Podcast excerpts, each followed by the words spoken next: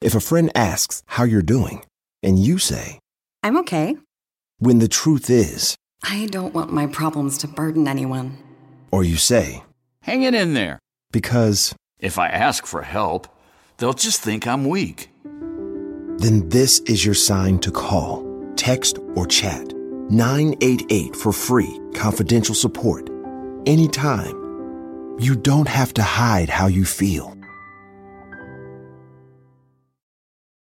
Save big money on protecting your garden. Now at Menards. Messina's Animal Stopper is a liquid repellent that prevents pesky animals from damaging your garden. Available in a convenient, ready to use bottle. It lasts for up to 30 days, regardless of weather and watering. Save big money on Messina's Animal Stopper at Menards. And check out our weekly flyer on menards.com for more great deals happening now. Save big money at Menards.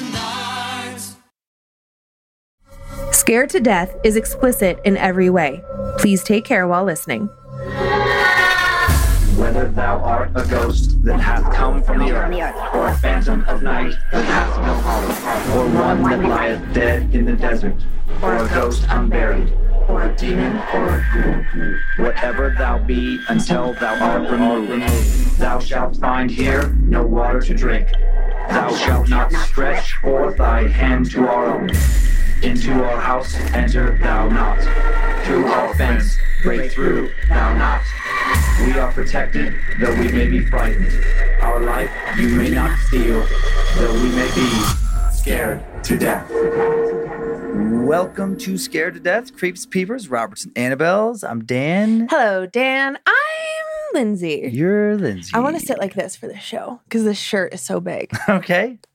See if you can pull it off for the whole show. It's I, I like your shirt. It's very fun. Very fun bird shirt. Bird shirt. It's, a- it's pretty silly. A couple announcements, and they were off and running. Uh, quick merch announcement and charity announcement. Uh, this week's merch drop, unlike anything we've done before, amazing new VHS lamps are in the store now. We have one right here on the set. Yeah, very cool. You can It's stick the red cool. light glowing out of it. Scared to death VHS set or VHS tape. Uh, each handmade lamp features a real VHS tape that looks as if it was buried in the backyard. Got some moss and stuff on it. Looks like maybe it's evidence of something, some kind of found footage, start of a new horror movie. He uh, dug it up from somewhere. Yeah, like Yeah. handmade and very cool, very unique. Uh, limited quantity of these. Uh, definitely a specialty item. So head on over quick to badmagicmerch.com if you're interested. Also, just for fun and to keep uh, adding to the merch catalog, we have an awesome demon goat tee and poster dropping Yeah. as well. So, so much to check out uh, as always. Um, one more thing, actually, before you uh, take over the the Ay, ay, charity ay. announcement. Recording this in advance of our live show, but it'll drop after the live show is over. Just hoping we had a great time and that uh, you know everybody who bought a ticket did as well. And thanks to everyone who bought a ticket. I'm hopeful that our costumes turn out as well in person as they have been built up in my brain. Okay. So hopefully everyone was like, oh, those were good. Okay. Cool. Yeah. okay. Are we ready for a little charity announcement? Yeah. Well, it is November, and as is tradition here at Bad Magic, every November we donate to a veteran cause in honor of Veterans Day on November 11th. And this year, our donation is going to the United Heroes League, who provides free sports equipment, game tickets, cash grants, and skill development camps and special experiences to military families across the U.S. The United Heroes League keeps military kids active and healthy through sports while their parents serve our country. Of course, we're recording in advance, so the amount is to be determined at this moment. But if you'd like to learn more, it's a really Yeah, unique, Cool charity. yeah, uh, you know, serving the kids of military, uh, veterans, active duty, dishonor. Uh, Dishon- honorably discharged. yeah. Yeah, those of you who are naughty. No, just kidding. Uh, but yeah, it's a really cool. I ran into a fan, Mike, uh, at Target a couple weeks ago, Uh-huh. and I was cha- I was chatting with him and his daughter, and he told me about this. So Oh, thank you. Mike. I I love this. This is a really unique operation. Yeah, it is. That's awesome. We love to support good people doing good things. absolutely. Uh, what do you have for us this week, horror friend? I have two awesome tales. I have uh, the smoking man at the funeral home. Mm. which is a very fun, cool, wild, and interesting tale about working in a funeral home. Mhm. And then I have, oh man, this story creeped me out. The lady in the chair. It is, to me, I feel like it is every kid's nightmare for this to happen. All right. So this Sounds especially spooky. yeah, I really I know I know that this episode drops on uh, November 1st. But like you guys are still going to be in spoopy mode, and I wanted to make sure to be extra spoopy. Perfect. Um, m- my stories are both of them are set in America, uh, both historically significant as far as their settings. I'll first be talking about Massachusetts Longfellow's Wayside Inn and the ghost of a former employee, perhaps a succubus, uh, that's been haunting the place for over a century and a half. And then we'll head south a bit to Maryland and look into various claims of spirits that may haunt historic Fort McHenry, site of a battle that inspired the writing of America's Star, Star Spangled Banner. So a bit of history mixed into haunted lore this week. Oh man, that sounds like your all-time favorite. Yeah, I, I do like the history and horror combination. You love history. I do. We were just on the East Coast, and I just want to say, as soon as you said Massachusetts, I was like, take me back to Massachusetts, take me back to Vermont. It was so Yeah. beautiful this past weekend when we went. Well, it's funny. The setting to this first story is actually we drove within probably two miles of this inn. Oh, really? Longfellows? Mm-hmm. I'll explain uh, in the beginning of the setup. Ooh, I'm excited. It's kind of like you know where we were. Uh, you ready to begin? Yes, this week I'm wearing very tight jeans Mm-hmm. and also I'm wearing socks that I brought from home because they're like these blue tie-dye socks and I love them and they're so they're fuzzy on the inside Nice. and they match my shirt. Okay, perfect. Okay, great. and and just one real quick thing too. I have our limited edition Halloween blanket from our live show. So Mm. uh in, in case you're still looking to get it, you better get it quick because it's going to go out of the store here real soon. It's, it's awesome. It's got the witch on it. Oh yeah, I'll have had it on the live show. I know that. But in case you missed it, Hmm, very cool. Uh, Longfellow's Wayside Inn first opened its doors in Sudbury, Massachusetts back in 1716, and it's never shut them. It is the oldest continuously operating inn in the entire U.S. ah, cool. Yeah, only briefly uh, ever deviating from its posted operating hours due to the occasional uh, renovation and a fire. But it's never just sat ready for business but empty. Famous visitors have included former President Calvin Coolidge, aviator Charles Lindbergh, inventor Thomas Edison, General Marquis de Lafayette, a French aristocrat and Revolutionary War leader, and the poet Henry Wadsworth Longfellow, whose name was added to the inn's name after he published a book of poetry he wrote after being inspired by a brief stay at the inn. And the famed automotive industrialist Henry Ford not only visited the inn, but owned it for a time after falling in love with the place. The original owners were the Howe family. The house started off as a family residence in 1707 for John Howe, town marshal, and grandson of a man of the same name who was the first English inhabitant of neighboring Marlborough, Massachusetts. And we drove right through this area when we were heading from Worcester to Boston on Highway 9. That little gas station we stopped at just off that little road where you and the kids use the bathroom, just a few miles from this inn. Is, is that where we changed our clothes? Mm, I don't remember you guys changing your clothes. You might have. I might. I might not have paid attention to that detail. Okay. Okay. Uh, the Howe family was living in the area by 1656. The property in Sudbury was turned into an inn after John's nephew David got a permit to keep hours of entertainment at his establishment in 1716. David Howe transformed the house into a four room inn for he and his wife, Hepzibah Death, and their children. Wait, her name was Hepzibah Yeah. Be- Death? Her, her last name was literally Death, D E A T H, daughter of John Death. Dr. Death? Do- Mr. Death. I don't know if he's a doctor. Yeah, Mr. Death. I want him to be. Uh, I thought that was a typo. Did some Ancestry.com family tree digging to make sure that was legit. Yeah, her name, Hepzibah Death. H E P Z I B A H. A unique name to say the least. Sounds like a name somebody made up for a horror movie.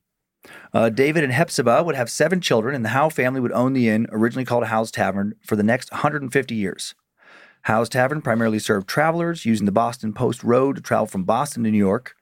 The inn would, due to its location between these two cities, also serve as a meeting point for some American militia members in 1775 prior to the opening Revolutionary War Battle of Lexington and Concord. Four generations of the Howe family owned and ran the inn.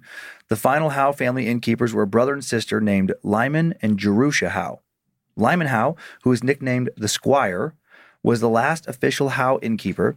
Jerusha helped her brother run the place, and she was known for her beauty and was nicknamed the Belle of Sudbury.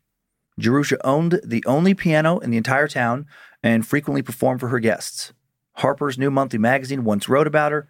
She possessed great common sense combined with refined tastes, musical accomplishments, and rare domestic abilities. She was delicate in person, not of robust constitution, which kept her at home under the care of watchful parents. Many men in town wanted Jerusha to be their wife, but she was very particular and only wanted to marry an Englishman. One day, a handsome Englishman bachelor did visit the inn. He and Jerusha fell in love, quickly decided to get married. He planned to travel home to settle his affairs and then marry Jerusha when he soon returned. But then Jerusha never heard from or saw her fiance again. There are two theories about what happened. One that he either became uh, lost at sea and died, or that he just used Jerusha for some premarital romance and never actually intended to marry her. What a naughty pants. That was a big deal back then. Jerusha, terribly embarrassed by the entire affair, never had another romantic relationship in her life. She lived with her brother at the inn for the rest of her days, dying alone in, 1850, in 1842 at the young age of 45. And some say she died of a broken heart. Her brother Lyman died two decades later in 1861, also dying alone. He never married or had children, and his death ended the Howe legacy at the inn. The new owners quickly changed the inn's name to the Red Horse Tavern. The inn then rose to national prominence soon afterwards due to Henry Wadsworth Longfellow using it as the setting for his popular poetry book, Tales of a Wayside Inn. Longfellow visited the inn in 1862 after his publisher encouraged him to take a vacation. Longfellow's second wife, Fanny Appleton Longfellow, had tragically died in a fire, and Longfellow experienced writer's block while he grieved her passing. On July 9, 1861, Fanny had been sealing envelopes with wax when she accidentally caught her dress on fire. Longfellow was there, attempted to put the fire out with the rug and with his body, but Fanny was burned so badly she just cut, just burst up into flames, died from her injuries the next day, and Longfellow was severely injured as well. What an incredibly terrible thing to witness, your partner literally burning to death in front of you. Longfellow's publisher thought a trip to the inn would help him get back to writing. The Red Horse Tavern was in poor condition when he arrived. He described it as a rambling, tumble down building. But something about the place spoke to him. Longfellow only visited the Red Horse Tavern for one day in October of 1862, didn't even stay overnight, and never came back. He was, however, deeply inspired by his short visit and in 1863 published Tales of a Wayside Inn. The prelude of the book reads One autumn night in Sudbury Town, across the meadows, bare and brown, the windows of the Wayside Inn gleam red with firelight through the leaves of woodbine hanging from the eaves, their crimson curtains rent and thin. Round this old fashioned quaint abode, deep silence reigned, save when a gust went rushing down the country road, and skeletons of leaves and dust.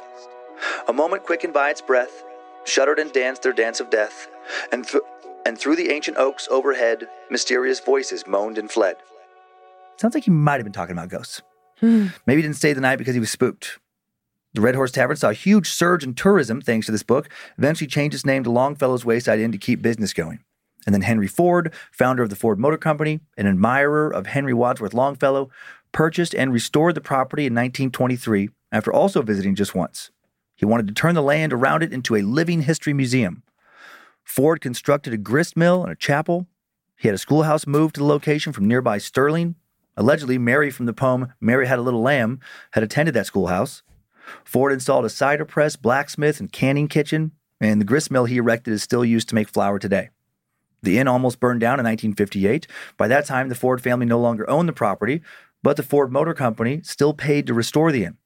The Wayside Inn still operational today. A historic preservation uh, minded, a historic, my God, preservation minded nonprofit has ran it since Ford relinquished ownership in the 1940s. And visitors can book a stay in one of the historic rooms, eat at the inn's restaurant, and walk around the large property. And the inn, with its long history, not surprisingly reportedly haunted, and attracts a fair number of ghost hunters. So let's look into what spirit draws them to this place. Time now for the tales of the Wayside Inn's ghost. The inn has long been reportedly haunted by the spirit of Jerusha Howe, her spirit known as the Wayside Inn ghost. Rumors of her haunting go at least as far back as 1868.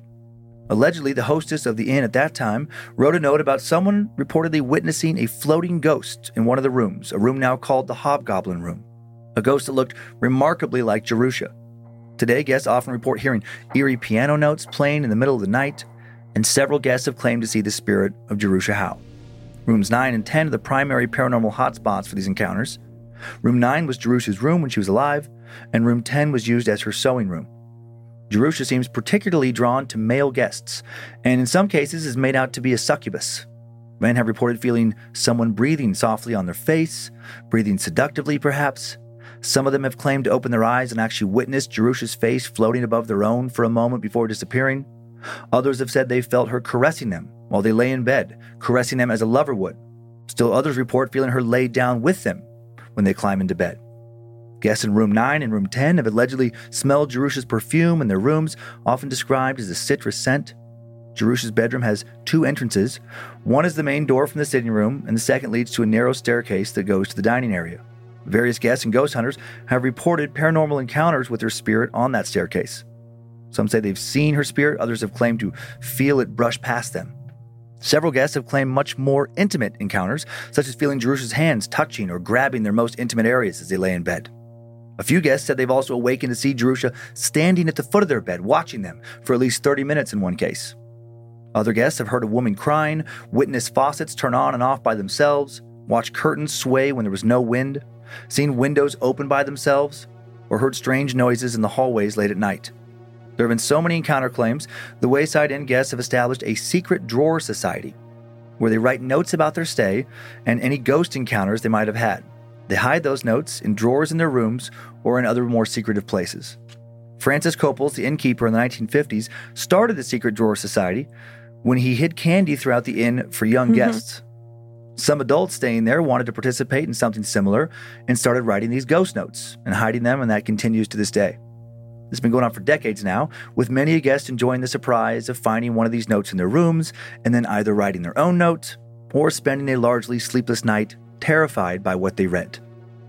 In their season 5 Valentine's Day special, the Ghost Adventures team traveled to the Wayside Inn, and while this investigation was a lot more lighthearted than normal, they did do some interesting interviews, caught a few strange EVPs, including a voice saying it would tickle Zach Bagans if he laid down on the bed.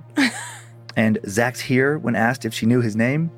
Dan Grillo, a guest, told Ghost Adventures about a strange encounter he had in Jerusha's bedroom, saying it was about 2 o'clock in the morning and an arm went around me. I could feel it go across my back. And then I realized wait a minute, who is this? I jumped up and looked at the other side of the bed, and there was a clear impression. He called the experience fun, saying it was not sexual but rather comforting. Front desk worker Sue Wepley, or Welpley, shared another ghostly bedtime experience at the inn, saying, A man came down and said, I gotta tell you something. I was looking at him, going, Yeah? He goes, I'm asleep. And then all of a sudden, something ripped the sheets right off of me. And I yelled at my wife, and she was like, I didn't do that. Sue thinks that Jerusha might be jealous of men who bring their wives into her room, which is why she interacts almost exclusively with male guests and seems to act angrier when female guests are present. Lee Swanson, former curator, has also confirmed that guests have had intimate encounters with Jerusha. During the Ghost Adventures investigation, Zach claimed to feel something touching his leg. When he asked Jerusha to touch him, he felt two taps on his leg. Team member Aaron Godwin, uh, Goodwin said he felt a sensation going up both his legs when he was speaking to Jerusha's spirit. In 2019, Jeanette Hinkle from the Metro West Daily News spoke with the Wayside innkeeper Steve Pickford and paranormal investigator Laura Ano about all these claims of ghosts. Steve is the 11th innkeeper to have worked the inn over the past three centuries. And Laura told Hinkle that she's read roughly 250 notes uh, that guests have written claiming a variety of paranormal experiences. Many of them speak of Jerusha climbing into their beds. One man even reported receiving a back rub from Jerusha while his wife was away in the bathroom. A few wrote of extremely sexual encounters. Laura's friend was investigating the hotel at 3 a.m. and said he saw a black, misty thing rise from the floor over to the side of the bed and then fly over the bed and into the wall. It happened a second time a few minutes later. Laura and her friends came to investigate, tried to replicate the shadow in any way they could think of to see if it was just a coincidence, and they couldn't do it. Jerusha, perhaps? Another paranormal investigator, Laura, uh, no, Laura knows, told her that he recorded ghostly piano music one night. Laura said he was sound asleep, his tape recorder was playing, and he woke up to the sound of a piano. It was faint, but not so faint that it didn't wake him up. He couldn't name the tune, so to speak, but he jumped up and started, you know, uh, to exit the door, started going down the stairs, and the noise got fainter. He ran back up the stairs again, and as he started to approach the room, he started. He couldn't hear it again until he got close to the room. It was at its loudest when he was in the room. He was excited because he knew he was catching it on tape, and he took the tape and ran it through their so- uh, software program. He could see the sound, he could hear the sound, he identified the notes, and then through researching the five songs that she was most known for playing, found out it was the Battle of the Prague. We found a U- YouTube recording of that, she said, and he was able to match it to the notes that were being played. The Battle of Prague was one of Jerusha's favorite songs. It seems likely that the Wayside Inn might just truly be haunted by the lonely spirit of Jerusha Howe, a woman who died there 180 years ago. And her unrequited romance, maybe that left her with some kind of powerful sexual energy. I'll end the story with the most sexual note we found by a guest who claimed to have a very intimate experience with her. An anonymous guest wrote, This happened tonight, a particularly cold December night. My one and only night I'll be staying here at the inn. I'm driving up to Maine tomorrow and I wanted to start the drive early and was in bed tonight by 9:30 after dinner and a few drinks downstairs. I'd overheard a table of other guests sharing stories of supposed encounters with the spirit of Jerusha, and at first when I began to feel things, I was convinced I was making it all up, that their stories had really got my mind moving in that direction, or that I'd fallen asleep somehow and was dreaming.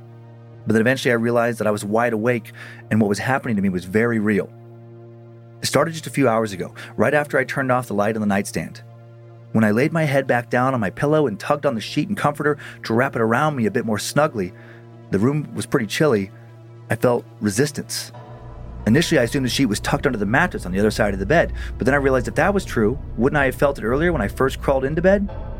And it didn't really feel like the sheet was under the mattress. It felt like it does when the sheet is wrapped around another body. I've shared my bed with enough partners in the past to know the difference. And now I felt a weight beside me the weight of a body and the warmth. My mind flashed on Jerusha. I was a bit unsettled, but not really afraid at this point. The stories the other guests shared never mentioned the spirit harming anyone. And I thought maybe I'm dreaming? Initially on my side, facing away from the other side of the bed, I rolled over now onto my back. And out of the corner of my eye, I saw a shadowy form laying in bed next to me. Now I was a bit scared. I'd never been worried about an encounter with the ghost, but I'd also never imagined the possibility of one being so intimate. I never thought I could feel one. Plus, I felt so vulnerable. I sleep naked. And now here I am, no clothes on, by myself in this room with something laying next to me. And that something now reached out and touched me.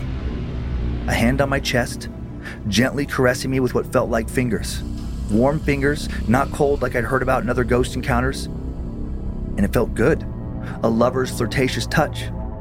Another hand now caressed the side of my face as I felt and saw out of the corner of my eye the figure draw close, and it, she, whispered into my ear, Close your eyes. I did. And then, heart pounding, the spirit climbed on top of me. A woman's body, a naked woman's body, was pressing down on mine. And I was aroused.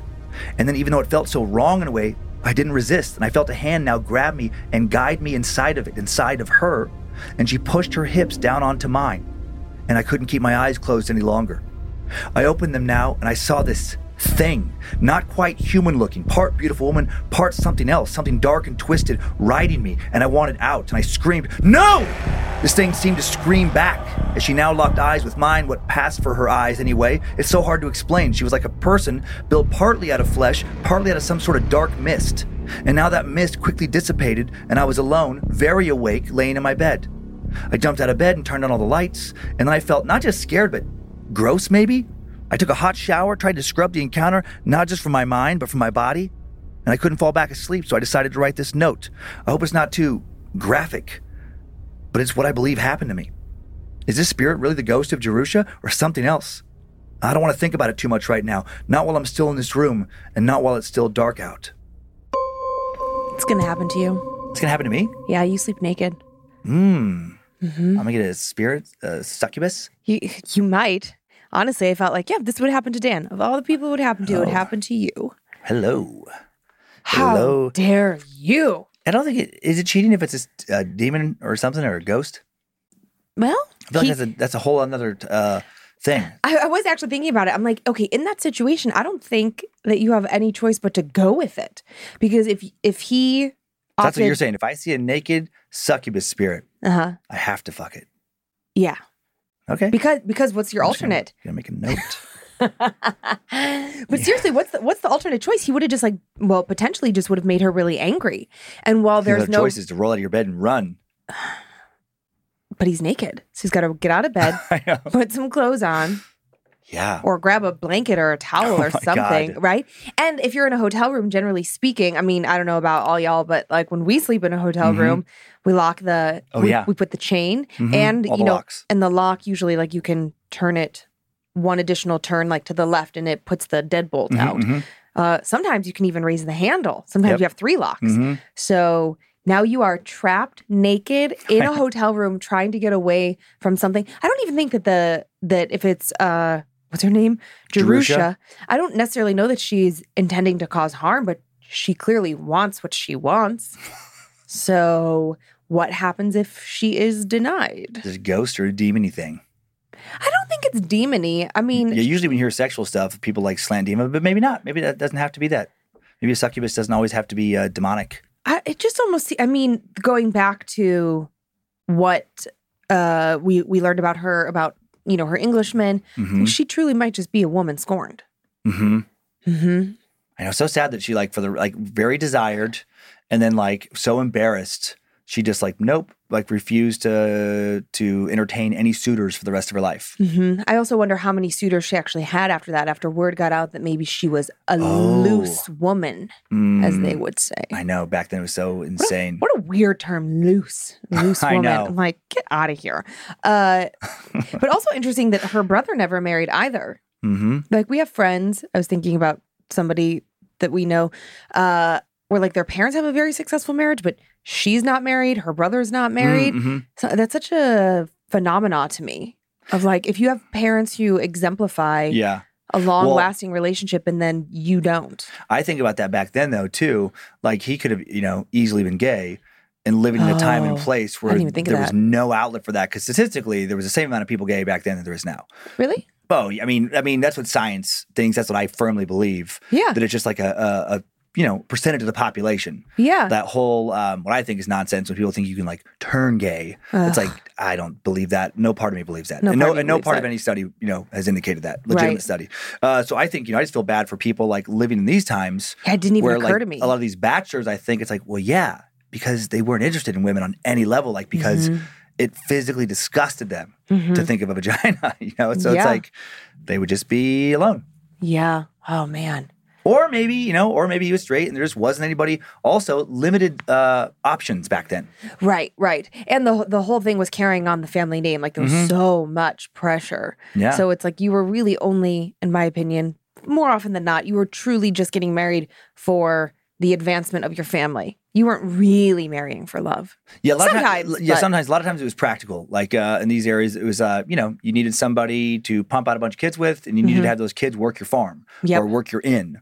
Like people would birth their own labor force back then. Like, Yeah. it, was, it was pretty common, Meanwhile- and, and to carry on the business. Yeah, Meanwhile, we're over here with two kids that don't want shit to do with our business. they don't do jack shit around the house. So You. we don't have a labor Whoa. force or anyone to take over our business. I'm just kidding. We have great kids. Um, yeah, that's just an interesting story. I mean, who knows that encounter claim was a little uh, much, but that doesn't mean it didn't happen. I wasn't there. I like it. It's different than I mean, we've we've only really touched on succubuses a few times. One Mm-hmm. a long time ago. I can't even remember the circumstances, and then one within the last couple of months, uh, the succubus in the mirror. Yeah. Oh yeah. Yeah, that was especially Oof. Yeah, that was, that was a really creepy one. Do you have photos? Oh yeah, I do have some photos. Haha. uh, I have uh, several photos. This first one is the Wayside Inn in modern times. Mm-hmm, So again, it just looks like a lot of the places we drove past, right? Just uh, a couple days ago. I love New England so much. This next one is a sketch of the inn from 1891. I Cool. mean, it's, I mean, it's looked the same pretty much the entire time. Sudbury. Uh, this next one, one of the rooms where Jerusha's spirit has allegedly shown up in bed. This is either her bedroom or sewing room. Wasn't quite made clear. I don't want to stay there. It doesn't even look comfortable. I don't know. Maybe a nice bed, I don't think so. low ceiling. it Uh, looks dipped. It's time to replace that mattress, guy. this is another room where uh, Jerusha has allegedly visited. Yeah, it's kind of similar to the last one. And then Oh, it looks like maybe it's just that photo, but like in the back corner, Mhm. uh, the bed is here, and there's like a doorway, but Yep. there's like a little uh red area, if Mhm. you will, orange. with the could wood just be the stained a little light. differently. But I'm like, well, it looks like a doorway. I don't. It makes me uncomfortable. Where I'm just like, mm I don't want to be in that room. yeah, I think that is a door. I think there because it said that one time she had like two doors to her room, Yeah, maybe that's the one to the to get to the food. staircase or something. Yeah. Uh, and then this is uh this last one just a pic of the inn at night. I always like to include one of those if they're out there Mm-hmm. Mm-hmm. when you would see those things, hear those things. I mean, after our trip back east, I definitely Mhm. was like, oh, I want to live in Vermont. But then I think, whew, well, we would have to live in a brand new house. and I'd need to talk to the earth and make sure that it's a safe place. Because of all the places to buy a home, the the number of potentially haunted homes, the it must vastly. I'm sorry, my words are struggling today. There's older homes over there. Thank you. Uh-huh. the the likelihood Yeah. of moving into and buying a haunted house is increases greatly. I don't. Words are hard today.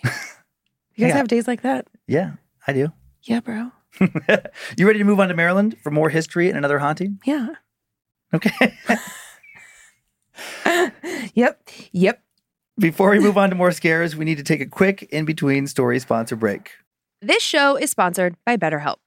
What are the things that weigh you down on a day to day basis? What kind of stress are you holding on to? Do you spend much of your day going over things in your brain over and over until they are so distracting it affects your mental health? Well, don't worry, you're not alone. We all carry different stressors, some big, some small. When we keep things bottled up, the results can be negative. Therapy is a safe space to get things off your chest without fear or judgment. It's a place to work through what is heavy on your mind and heart so that you can feel lighter and happier. I'm always holding on to something. It's the way my anxious brain works. I'm continually worried that I've done something wrong, that I've hurt the feelings of someone I love, and that I have let someone down. I'm stressed that I'm not being a good enough mom or wife. I panic that our life will implode at any given moment and it'll all be my fault. Thankfully, I have an amazing therapist who helps me talk through each of these scenarios. After each and every appointment, I feel lighter, happier, and more capable of showing up as my most authentic self. Get it off your chest with BetterHelp. Visit betterhelp.com slash scared to death today to get 10% off your first month. That's betterhelp, H-E-L-P dot com slash scared to death. Summer is just around the corner. Who's excited? I know I am. With the warmer, sunnier days calling your name, the last place you're going to want to be is in your kitchen, cooking and meal prepping. Make your life easier with Factor's no prep, no mess meals. Factor's never frozen, always fresh meals are dietitian approved and ready to eat in just two minutes. Think of all the extra time you will get outside in the summer sun when you aren't wasting hours in the kitchen. I think I speak for everyone when I say that the summer is the busiest time of the year. We are all trying to cram in as many things as possible, from concerts to vacations and everything in between. With Kyler home from college and Monroe on her break too, I want to spend as much time as possible with them. And while I truly love to cook, the summer is the one time of year that I'm the least interested in doing that for three meals a day. So I lean on Factor to help keep me healthy and in step with my diet. I'm obsessed with the honey yogurt pancakes for breakfast, the pork El Pastor for lunch, and the cilantro lime barramundi for dinner. So easy and saves me so much time. Head to factormeals.com slash scared to death 50 and use code scared to death 50 to get 50% off your first box plus 20% off your next month. That's code scared to death 50 at factormeals.com slash scared to death 50 to get 50% off your first box plus 20% off your next month while your subscription is active. If a friend asks how you're doing, and you say, I'm okay. when the truth is, I don't want my problems to burden anyone. or you say, Hang it in there. because, If I ask for help, they'll just think I'm weak.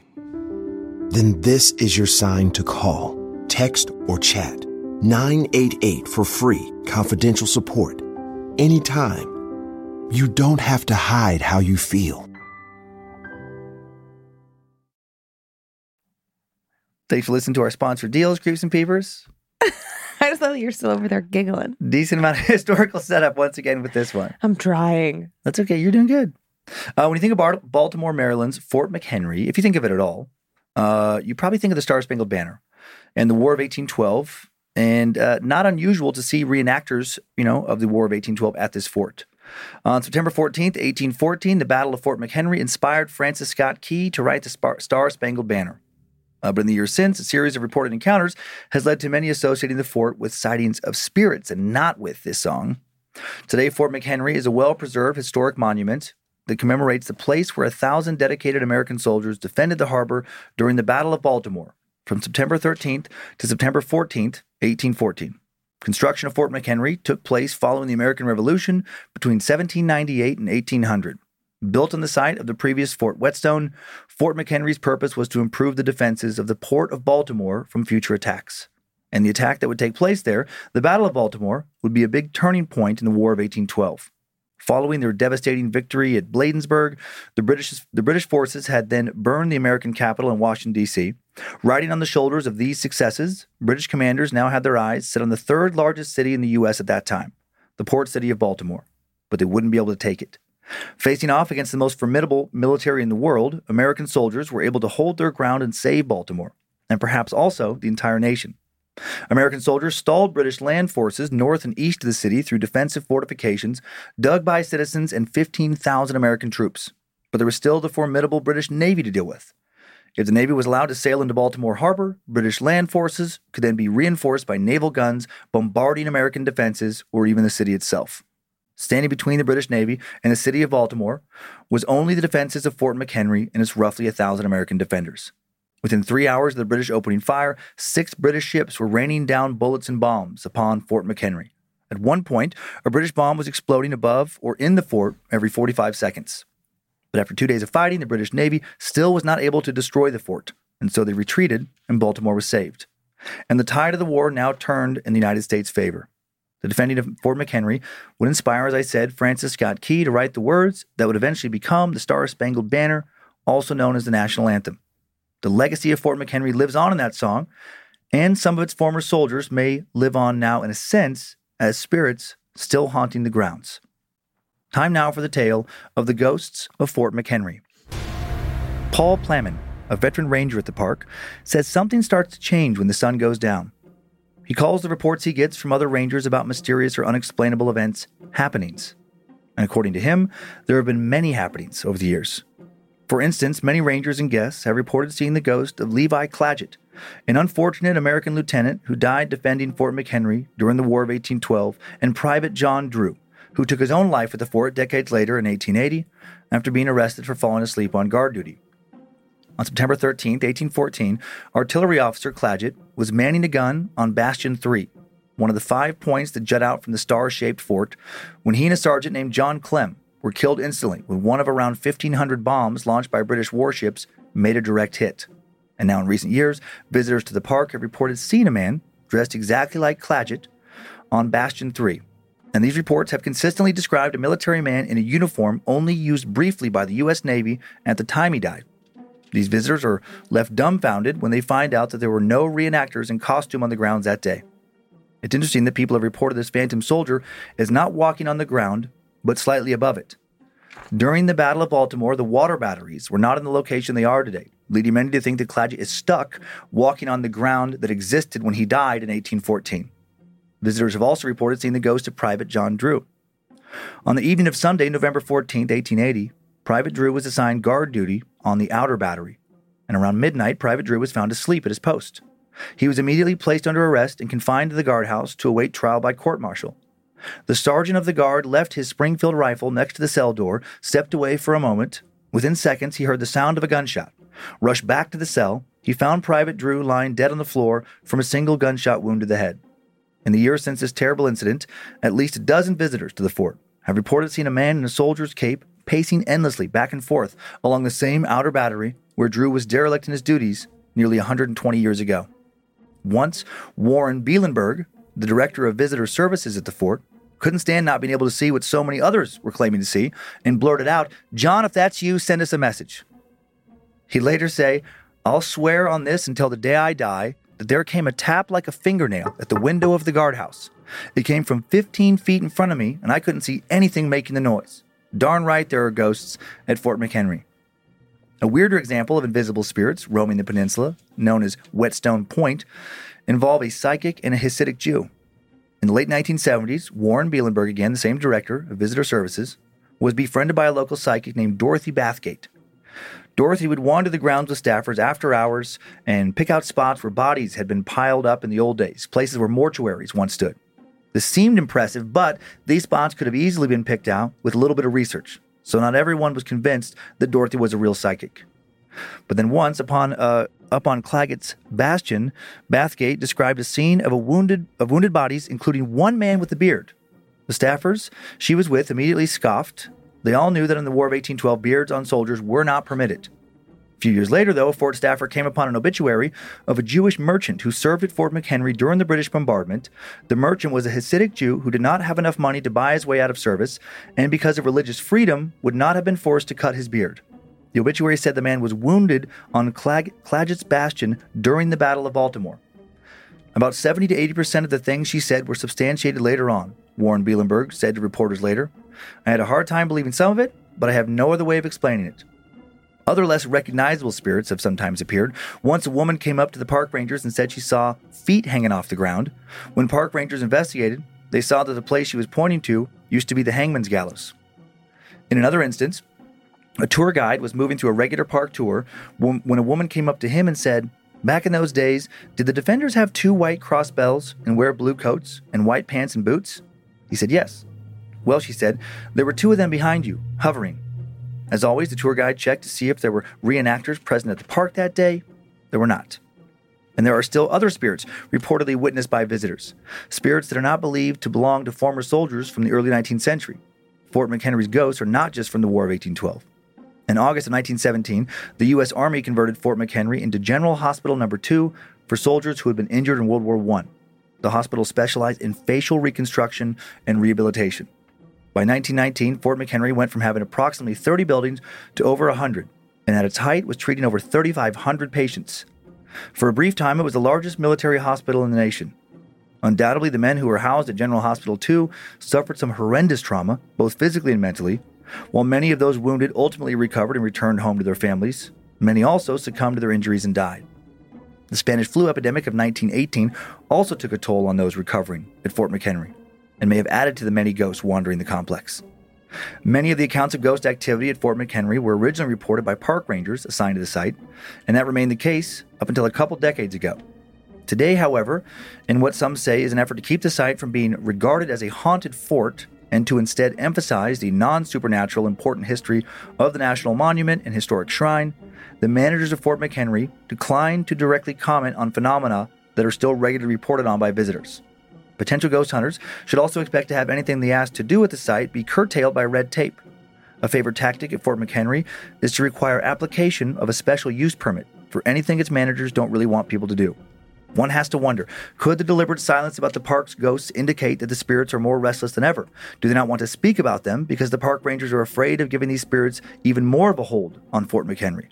Or as some think, do they keep people from investigating with special use permits because they know someone might find something truly terrifying, something that might follow them home?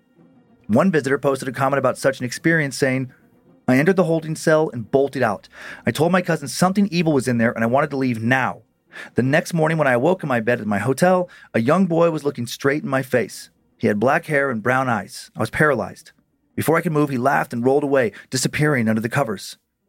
I could not eat and drove back to Pennsylvania, where I was sick for a week. Whatever is, is at Fort McHenry, it can stay there. Sorry, the whole time that you were talking, Mm-hmm. these spider webs were moving. Oh, my shoulder was uh, hitting them. Okay. It didn't look like it from this angle. And I was like, what is happening over there? But that would make sense for like one of them. But like, why the ones behind you on the bookshelves are shaking? Who knows? Not comfortable in here right now. Do you want to see a few pictures? Uh huh.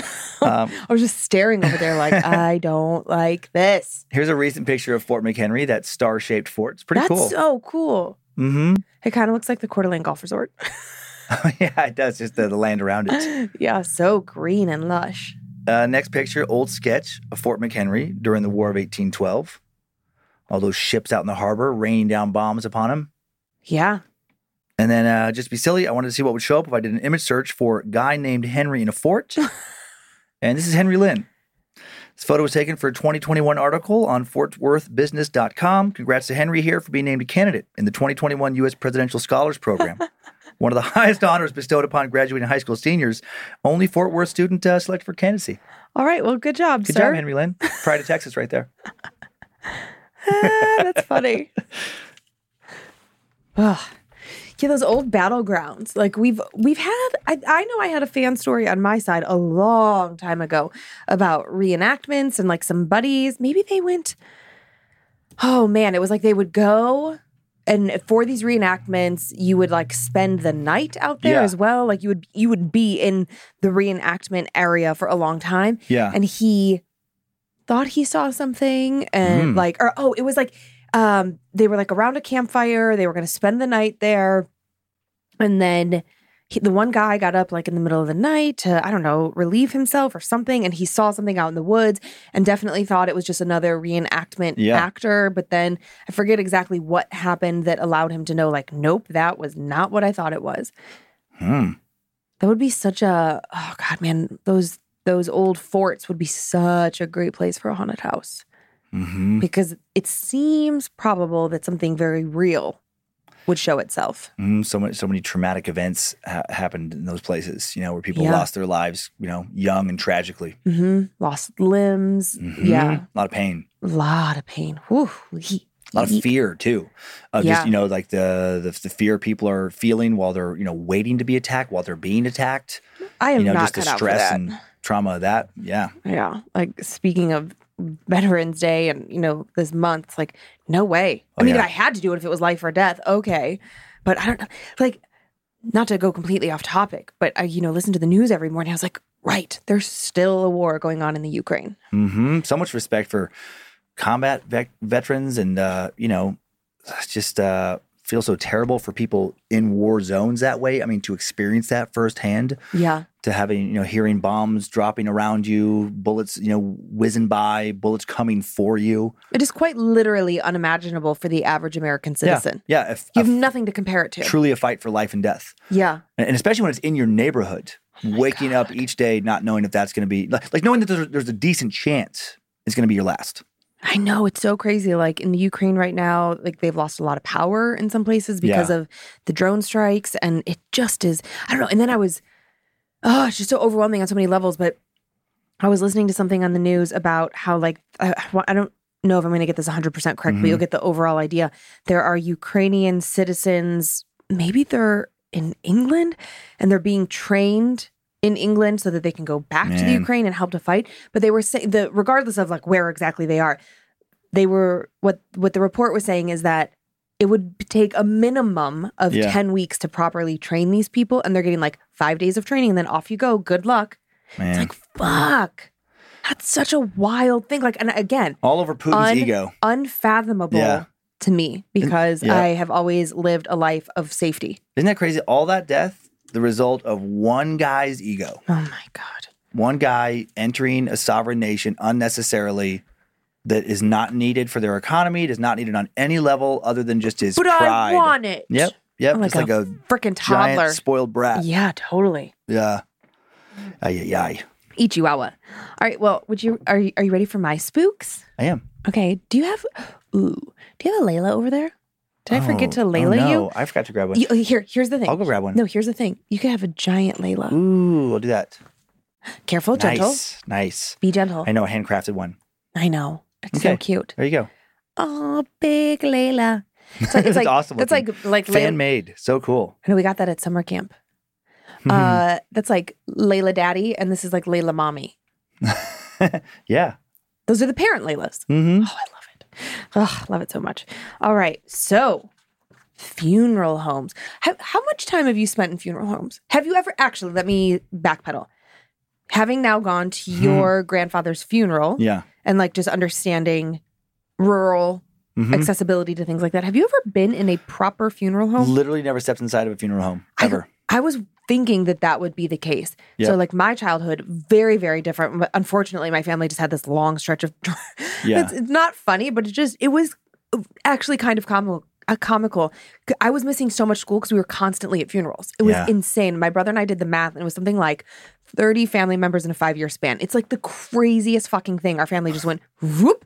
It wa- and, and just all some you know elderly, some tragic stuff, Yeah. whatever. But like I could tell you the layout of the funeral home that we used every Right. single time. I could tell you how it smelled. Like I, the memories are so deep in my brain, Yeah. and that's so fascinating to me that like you've never even been in a funeral home. No, that, there there isn't one in Riggins, like where I grew up. No. And so you know, you'd have um, Could you go to Grangeville for one? yeah, that Grangeville, like for well, like my grandpa Ward, like his coffin and stuff came from Grangeville.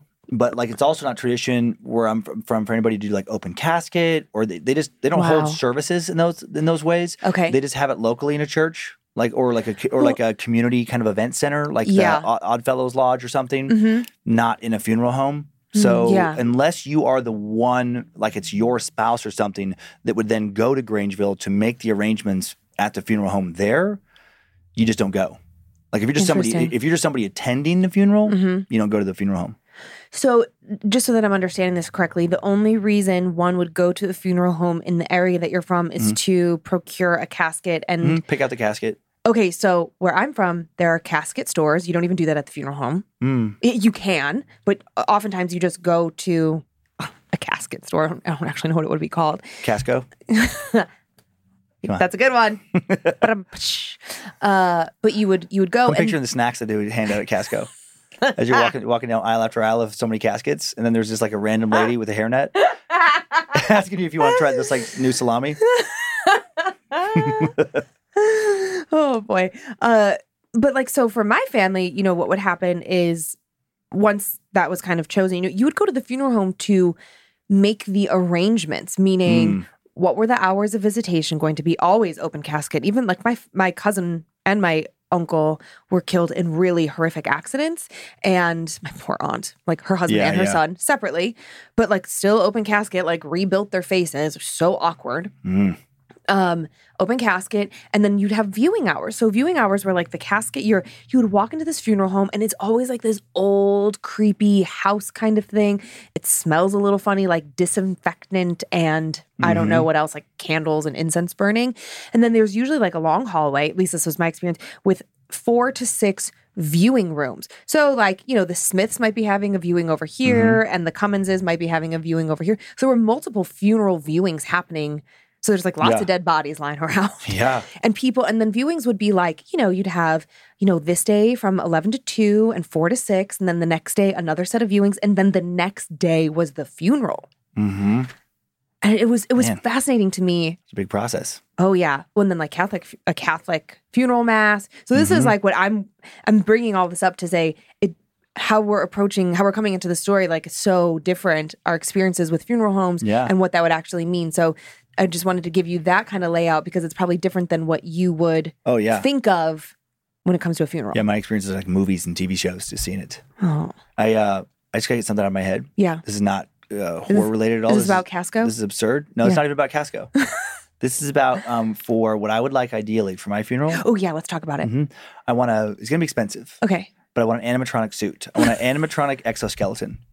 So, so that my my dead body can actually fully move around in like a lifelike way. Oh and then my for god, the, that's terrible. And then for the viewing, like as the viewing begins, I want like music to kick on Mm-hmm. and kind of like a disco ball and situation, and then I pop up out of the casket and like do a jig, like do a little dance, so people can dance with me if they want. How's that dance going to go? Because you can't even dance now. Just how like I can make it better in death. I can have a cool program dance, and then I want like maybe moonwalk and stuff. oh, And then uh, I want an adults only. So then I, I do that for like the the first couple hours. okay. And then people, and then I want an adults only dance at it, like viewing, and then that would intrigue Do it people. naked? Chippendales. It's gonna be Chippendales. I want an animatronic Chippendales show. hmm I like that. Okay. I'm going to share my vision of funeral that I recently just told one of my best friends, Randy. I don't know why we were talking about Mm-hmm. funerals, but I was like, Randy, if I die tomorrow, here's what I want to happen. I want you to rent out the Coeur d'Alene Resort Spa. I want you to gather all my favorite people and make sure everyone has a great time. They relax, they recuperate, they take care of themselves. Mm-hmm. And then I want I want you to rent out a restaurant. I want there to be a really nice dinner. I want everyone to have all their favorite things. I want you to share your favorite memories. And she's crying. She's like, Of course, that's what you'd want. You'd want everyone to be taken care of.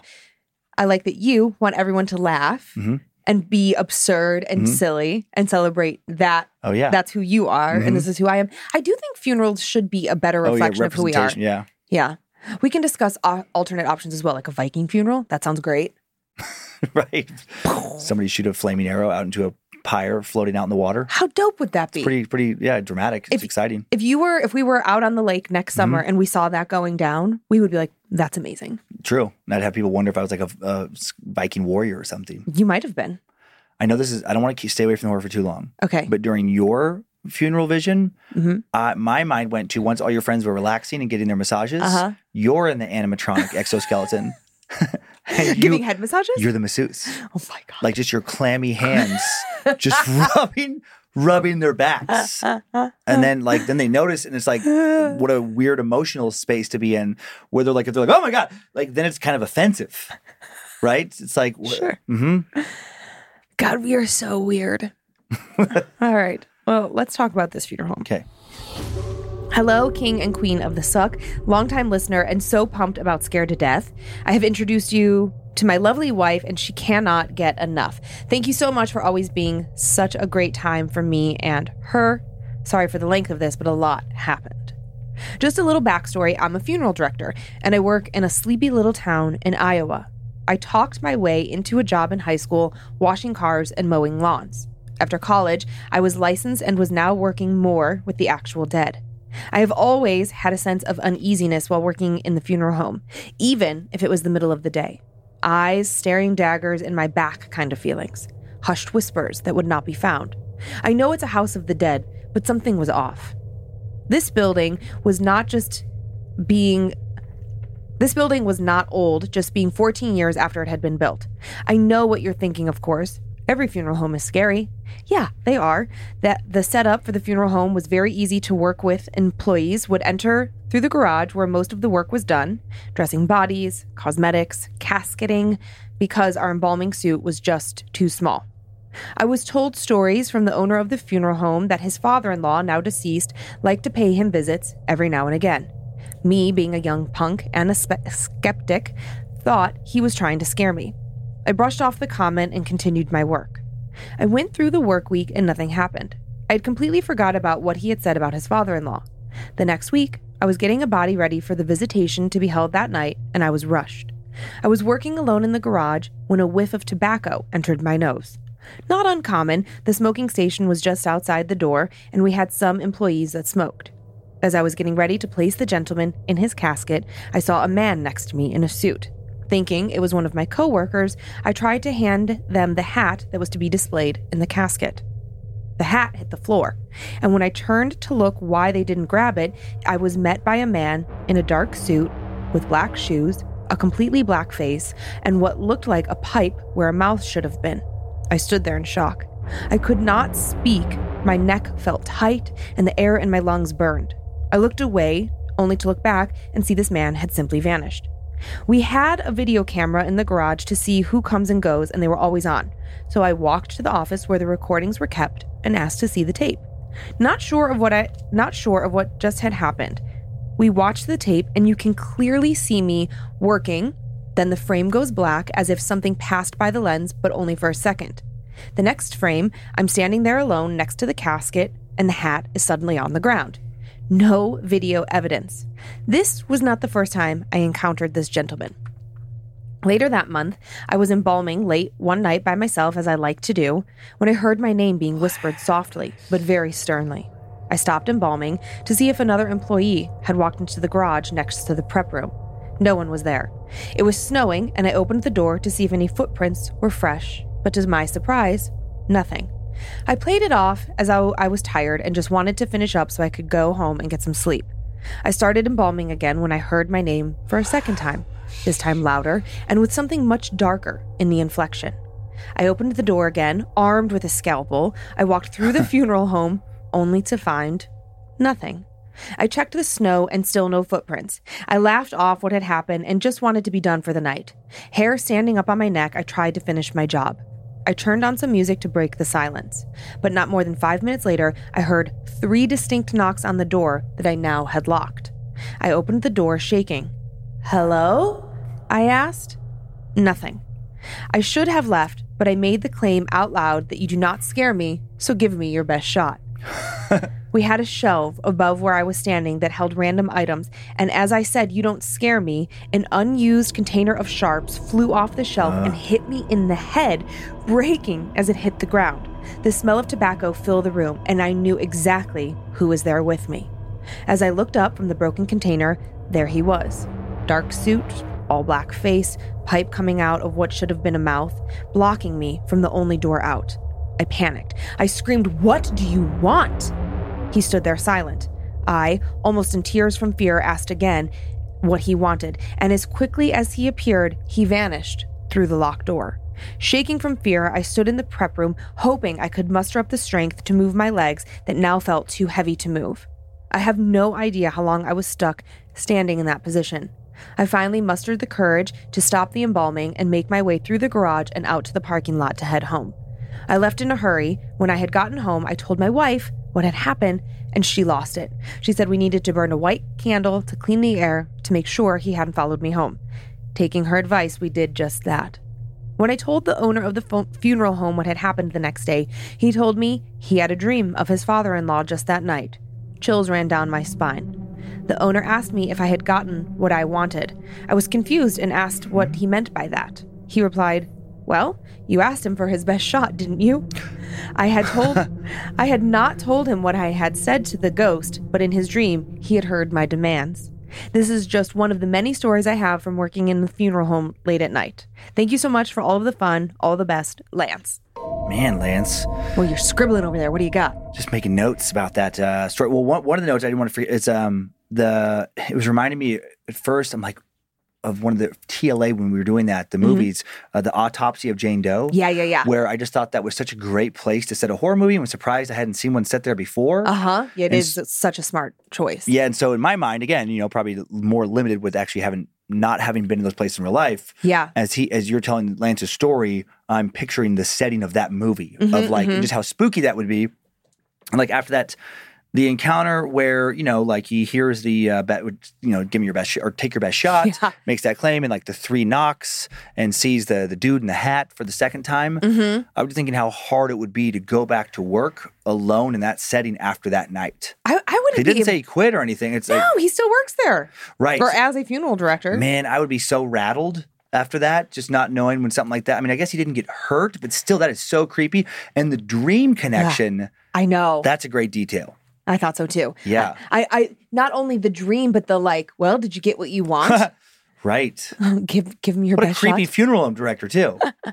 I kind of love it though. yeah. Yeah. It, this whole story had me realizing that in all the funerals that I'd been to at the Bush family funeral home in Parma, Ohio, Mhm. where we had all of our family funerals.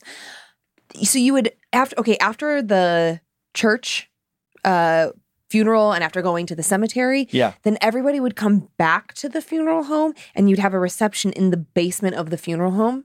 Like you'd have lunch, you'd have a Mm. luncheon. Mm-hmm. And then, so I'm thinking about that and I thought, A, super weird. Super weird. You're eating downstairs when like a bunch of dead bodies are above you. And B, Mm-hmm. I never figured out where the embalming rooms were. Like I was a little kid, oftentimes running around Oh, these yeah. places. And I thought, like, oh my God, wait, were they like embalming bodies? Like right where I'm eating? were they obviously not, know, but I- I- like, I where is that happening? I picture like the embalming room and the snack preparation room being the same room. Casco. Okay. they just have a big refrigerator, fri- fridge freezer combo, just in between two gurneys. They just like the bodies are on. the bodies are like always in those like drawers and they're like, hey, do you want some ice cream? Then they just Oh, pull open. Like, oopsies, this is Bob. Let's close it. Here we go. Here's here's the ice cream bars. Or they like if if there's an emergency and their freezer kind of goes kaput, rather than letting things spoil, they just set it on one of the one of their clients. Just put the ice cream and stuff. Just oh my god. that would be okay if you were hosting a Halloween party and Yeah. you wanted it to be really spooky but also really lighthearted. Mhm. If you could rent out an old morgue and you could put mannequins oh yeah, in the the shoe I don't like the drawers, you know, and have them all kind of like open and staggered, Yeah. and then you know have like charcuterie boards on their bellies, but then pay people, yeah, actors, to lie in some of those spots yeah. instead of That's what I was mannequins. thinking. It'd be so fun. Like when the kid when the kid goes to grab the snack, just grab their arm. Ah! Just oh my god, The- it, it is so much fun to scare little kids because they have such big reactions. but then they cry. Yeah, it's yeah. There's So a, there's the danger fun. that you take it too far. I, I was thinking of an adult Halloween party. Oh, I was thinking of kids losing their of course you shit. Of course you were. Are we gonna try and scare kids this Halloween? We talked about like I know. I talked to somebody else who who did what I was uh, thinking about doing, where you sat on on the porch and pretend to be a dummy, uh huh and then just like scared the kids. And she was saying that like her husband did that, and uh, you know, got sued. nope, nope, nobody got sued, nobody freaked out too bad. But I'm afraid that I would just yell too deep. I don't know. I don't know. I'm afraid. I'm afraid I would scare somebody too much. I feel like you could put like a a sign at your door or like something. So we have a gate. Maybe it Mhm. could be like enter your own risk, actors at play, like some sort Mm. of. But then you're tipping them off, and it ruins it. Well, not not if you have like a bunch of different things in the yard Mhm. and then you're mixed in with it and then. There was always a few spooky houses in our neighborhood growing up, and Yeah. there was one where it was like you you had to run to the door because like you didn't know they would like have something jump out of their garage and like above their garage it has the floodlight, Mhm. but you had to go down the driveway and then sort of over this way to get to the front door. Yeah. But they had full candy bars, so you had to risk it. Do you think parents would be upset if I actually like had a real taser and tased kids? Nah, Like you get away with that, like Totally. under the guise of Halloween. Oh, Like- just like- under like- the guise of like, I heard your kid's little shit. Right. I was I'm, thinking. I'm doing some parenting work for you. I was thinking of tase, like in costume, I tase him and then just scream something. Now you die. No, And then, but then like, ah, gotcha. or or you could just be like dress up like a cop, and be like, yeah, it's just part of my, Oh my costume. in character. Like, oh, sorry. Freeze. Where do you get the candy? Immediately tase him. My gosh. Oh, okay. So now we have the story of the lady in the chair. Yeah. And this story is so, so freaking creepy to me. Uh, so this family, Creepy title. it is. Uh, this family is moving, and like in typical kid fashions, like the kids are freaking useless. Mm-hmm. Yeah. Like they're just, you know, it's like go away from me. And I was thinking as I was, you know, preparing the story for the show, I'm like, yeah, of course parents don't want to be bothered by like you're screaming and you're crying. We're busy moving. Shut up, go away. right? Yeah. Thankfully, uh, our, our fan who sent this in, she goes by Juju Moon. She had a, a grandmother who was able to help her deal with this situation. Okay. It's like, yeah, of course, grandma's going to help you. Mom and dad are too busy. hey, Lindsay. Hey, Dan. I've Hello. listened. I've listened to the Scared to Death podcast on and off now for over two years. I love both of your storytelling abilities, so I decided to send in my own scary tale. Thank you. I hope you guys enjoy this tale about an experience that still haunts me. The best way to frame this story is to tell you a little bit about my childhood. My parents divorced when I was about three, so most of my younger years were spent being passed back and forth between my mom and my dad. The most constant presence in my life was my grandmother on my dad's side. She would babysit me every day until I was about 12. She was, and still is, one of the most beautiful and hmm. fiercely powerful women I have ever met. She's also very connected to the spirit realm, a medium, in fact. Most women in her family, on her family side, are psychics, mediums, or highly sensitive. I am not an exception. Growing up in Pittsburgh, Pennsylvania, I knew from a young age that I was highly sensitive. Even as a child, I would have these knowing moments, as Gram called them.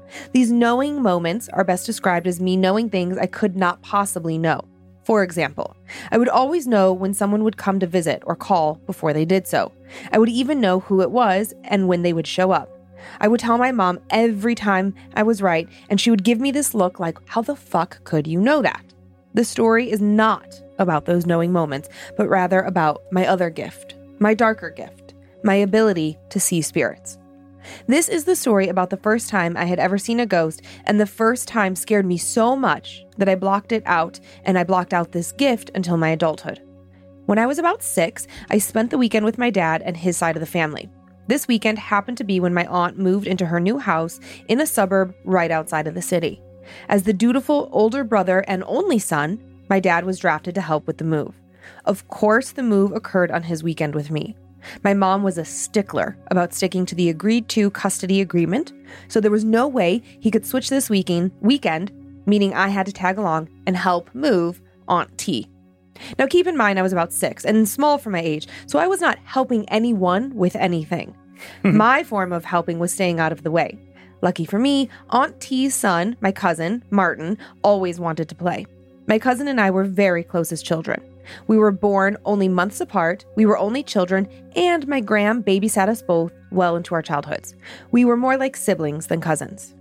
When my dad and I arrived at my aunt's new house, I remember having a very weird, uneasy feeling in my stomach. A feeling I now know is a warning that something bad is about to happen. Of course, six year old me had no clue. I walked through the house's front door, and Martin came running down the steps to get me. As soon as Martin and I locked in a hug, my dad told us both to run along and try to stay out of the way. The adults would be busy moving heavy stuff, and he didn't want any problems. Martin and I knew better than to test my dad's temper, so we swiftly ran away to Martin's new room. As soon as we approached his new room, I had a feeling I was not welcome there. I did not want to cross the threshold completely. Something inside of me told me to run away, but Martin did not seem to have this feeling. I stood at the threshold to his room, looking around, taking in the empty room, aside from an old white rocking chair in the corner. There was no other furniture in that room except that chair. Martin was busying himself with his Hot Wheel cars and putting together the track so we could race. After a few minutes, I forced myself to go into his room and sit down on the floor beside Martin to help him put the track together. We sat there and played for a while. We sat there and played for what felt like a long time without any issues. That unwelcome feeling I had when I first walked in had subsided, and I felt comfortable. As we played, I would randomly hear creaking and would turn around to look back at that rocking chair in the corner. But then nothing. No sound. I would turn back to my pink Hot Wheel and push it down the track, but then I would hear it again. Creak, creak, creak. The distinct sound of an old chair being rocked on hardwood floors. Creak, creak, creak. I looked over at Martin to see if he had heard the sound or if it even phased him. Nothing. It was just me who could hear the creaking. All of a sudden, I felt a cold chill run down my back, goosebumps forming on my arms and legs. And then I felt her. I felt her before I even saw her, eyes boring into the back of my head. Then, creak, creak, creak.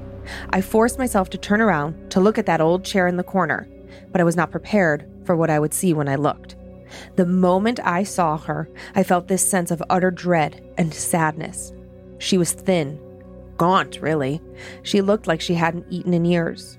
Her skin, a transparent white color. Like she was there, but also not really there. Her hair was black, black as chimney soot, and she sat atop, and, and it sat there atop her head in this knot like bun. She was wearing a black Victorian style dress that fell all the way to her feet, except she didn't have any feet. When I finally looked into her eyes, they were a milky white color. She looked like she was blind, but I knew she wasn't. Just as I saw her, she saw me.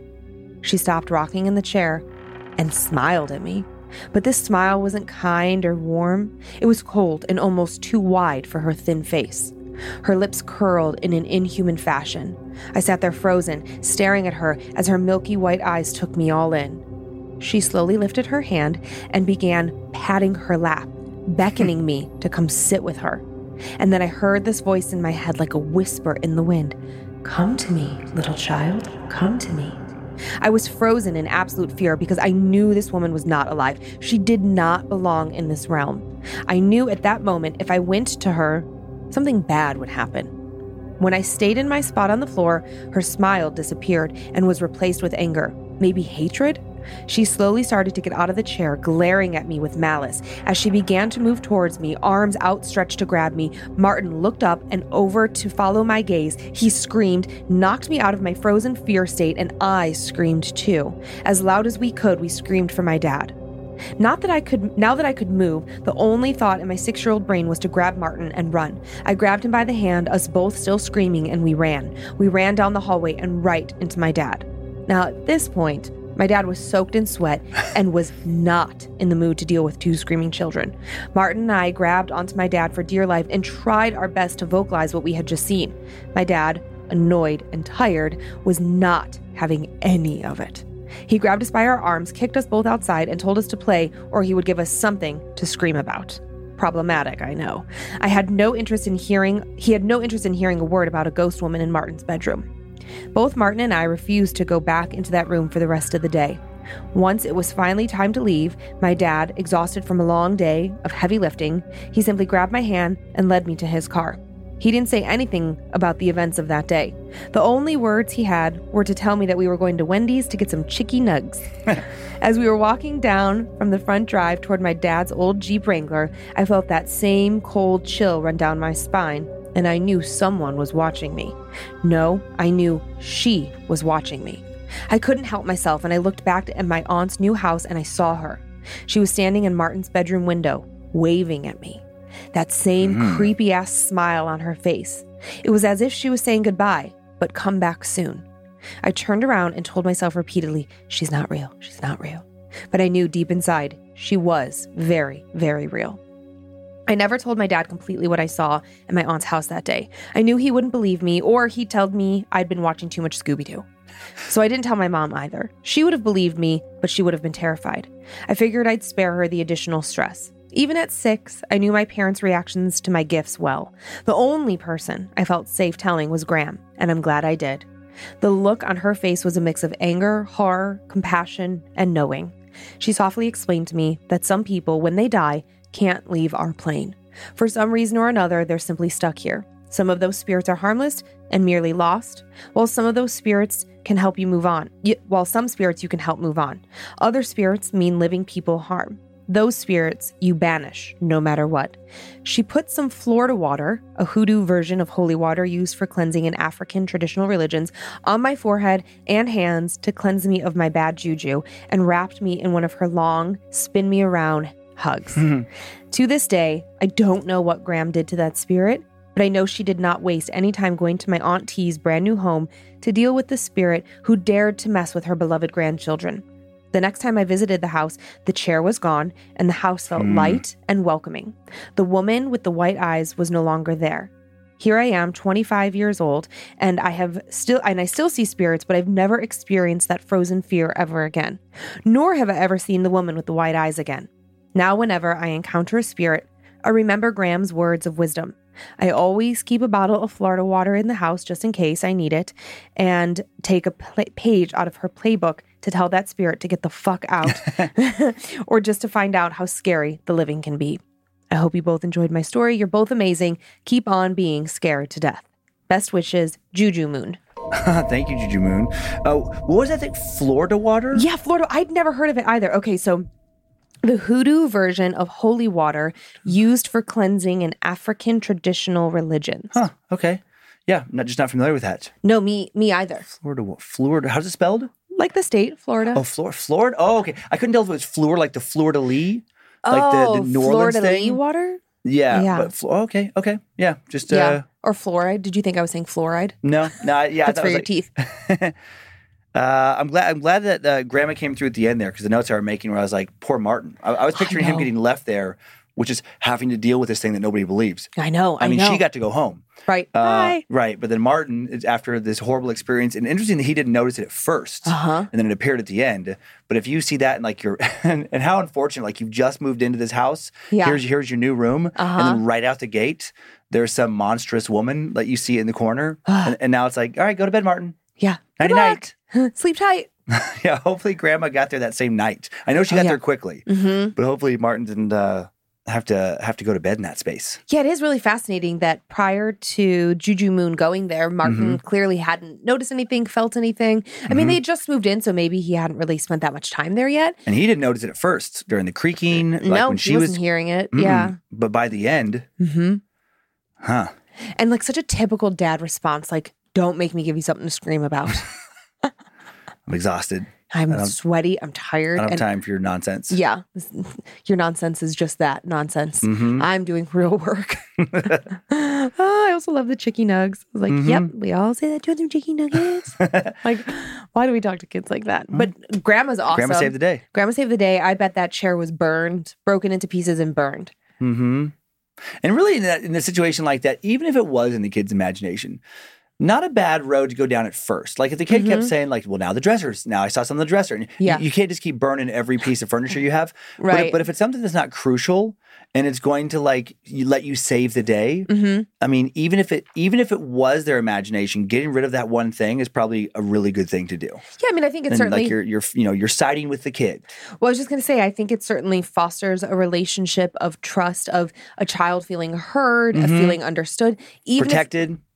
Even if you think it's complete and utter nonsense, even if you take that item and sell it on Craigslist, but in the meantime, you like convince them that you lit it on fire in the backyard Yeah. with some bonfire, you took it to the dump, like just Totally. like you're saying, just validating kids' feelings is, I think, is just in general so important because then as they get older, Mhm. they will be able to come to you with other, bigger, more real things. Yeah, absolutely. Yeah. So, you know, if your kid says there's a ghost, I mean, listen, it's like you might have to get rid of like your husband. If your kid's like, daddy is a daddy's a ghost, daddy's haunting me, but you do what you gotta do. Yeah, do what you gotta do. Do what you gotta do. So the kids have been talking about how you're haunted. I'm haunted. Yes. Something attached to me. Yeah, you gotta go. I have to go. Yeah. Oh, but make sure you leave the dogs. The dogs can stay. No, the dogs can stay with me. You can't have them. Oh, I can't have them for protection or anything. No, you're on your own. Oh man, that's unfortunate. Yeah. Go get a job at Casco. See if I can dig out some snacks there. Casket is it Casco or Casket Co?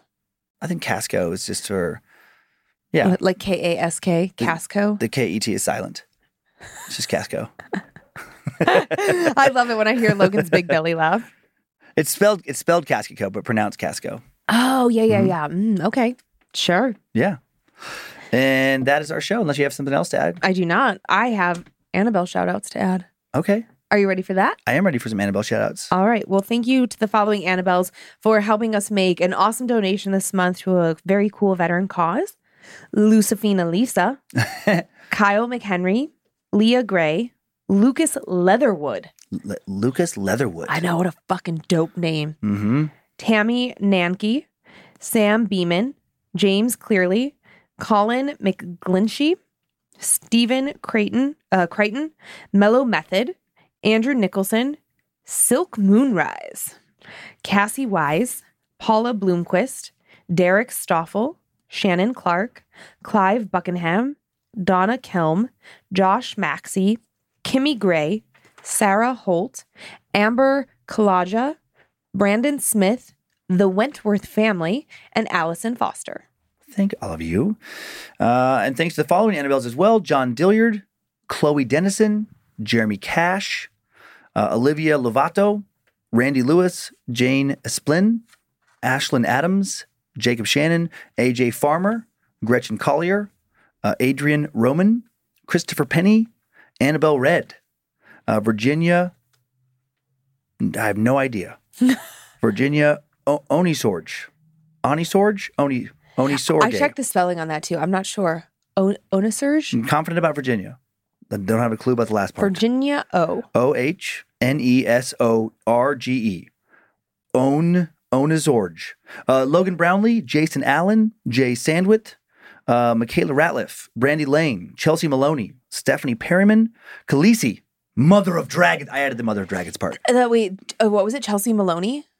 Chelsea Maloney. Do you know Chelsea Maloney? I don't, but it sounds like Chelsea Maloney is the sidekick to DJ Honey.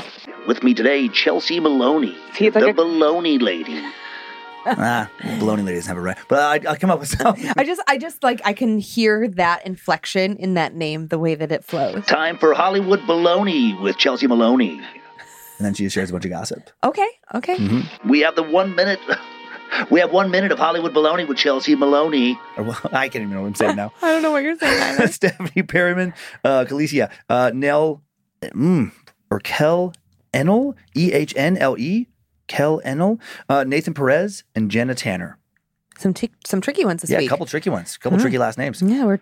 I just want people to start making up last names, just like Just a a, lot of, consonants, a few vowels, uh, like really recklessly tossed in there, and then with a note of like, "Hey, give this to Dan, see what he does." ah, okay, to Marcy from Andy, happy one year anniversary! Can't wait to make even more memories with you. To Christy from James, happy belated birthday. And to Brad from Ashley, thanks for being a great work husband and introducing me to Scared to Death. that is a good work husband. You're right. Uh, well, that's uh, that's all for today. Thanks for continuing to send in your personal tales of terror to my story at scaredtodeathpodcast.com. We love them. Uh, you can email us for everything else, info at scaredtodeathpodcast.com. Thanks to Logan Keith, Tyler C. for the work on social media, uh, Logan again for running badmagicmerch.com and for producing and directing today. Thanks to Zach Cohen for custom soundbed creation, Heather Rylander for organizing the My Story emails, book editor Drew Atana for polishing and preparing listener stories for book number four, and thanks to producer Olivia Lee for finding today's first story, and producer Sophie Evans for finding the second. If you want to watch the show, in addition to listening, check out the cool uh, props that Logan's always switching up every week, the cool lighting scheme that Tyler's been tweaking.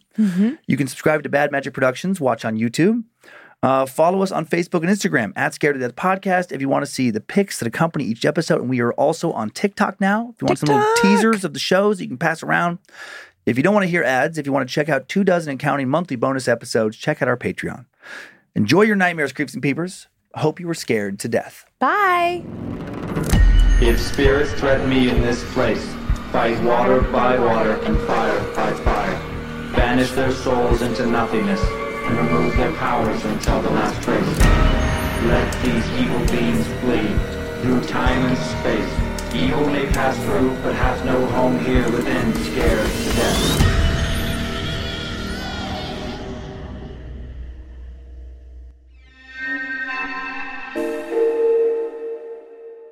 If I see a naked succubus spirit, Uh huh. I have to fuck it. Yeah. If a friend asks how you're doing, and you say, I'm okay.